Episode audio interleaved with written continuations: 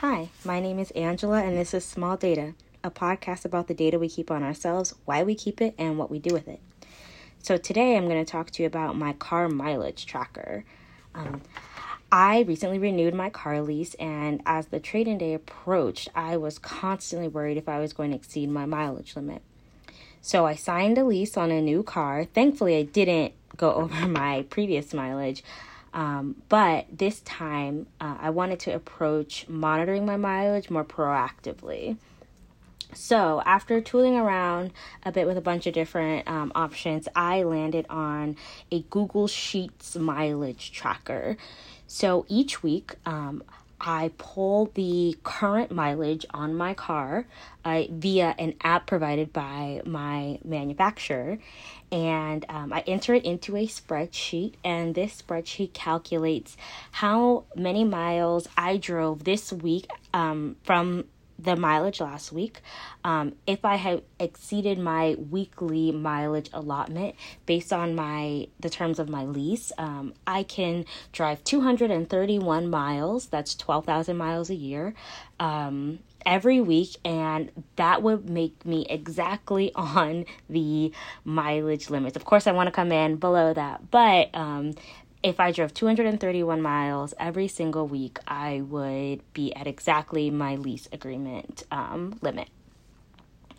So, and this tracker also tracks um, if I went over under that week. Um, so, let's say I drove 232 miles um, in a given week, I would have a my cumulative value for that week um, would be negative one. Um, and then uh, my overall cumulative value would decrease for um, uh, one mile for that week. Um, similarly, let's say I didn't drive at all that week. I was on vacation, probably in Hawaii. Um, I would have a surplus of 231 miles. So, using this method, I can easily see if I'm on track to meet my mileage, and more importantly, I can plan for the future. Let's say I want to take a road trip to Vegas, and for me, that's about 400 miles round trip um, if I know the trip is coming up, I can ration my miles ahead of time. Maybe I skip a brunch. Um, I don't go to my favorite yoga studio that's all the way across town.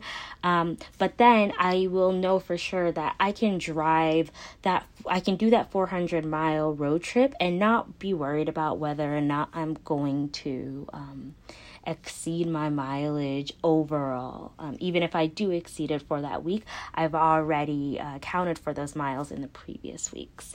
Um, I had an incident well, not an incident, very joyfully I did a triathlon and that week I had to drive a lot because you we we did a team dinner for the team I did my triathlon with um, and then we had to go pick up our packets. That included a drive to the site, and then we had to drive to Malibu to do the triathlon. All in all, that week I drove about 700 miles, which is 500 miles above what I am supposed to be driving each week if I drove evenly across the board. Now, because I knew I was in, um, I was in a little bit of mileage debt. The next couple weeks, I took it really easy. I took public transportation to work. I didn't do um, any real like cross town drives. And um, after a couple weeks, I was right back on track with mileage. And now I know that as I move forward, I can um, have less anxiety about am I gonna meet this agreement and um, and I feel like that really empowers me to make good decisions. Uh, so thank you so much for listening to this first episode. I that tracker will be available um, to view in the show notes, and feel free to add comments on it. You can reach out to me on Twitter. Uh, my Twitter is Angie, and that's A A A N G E Y.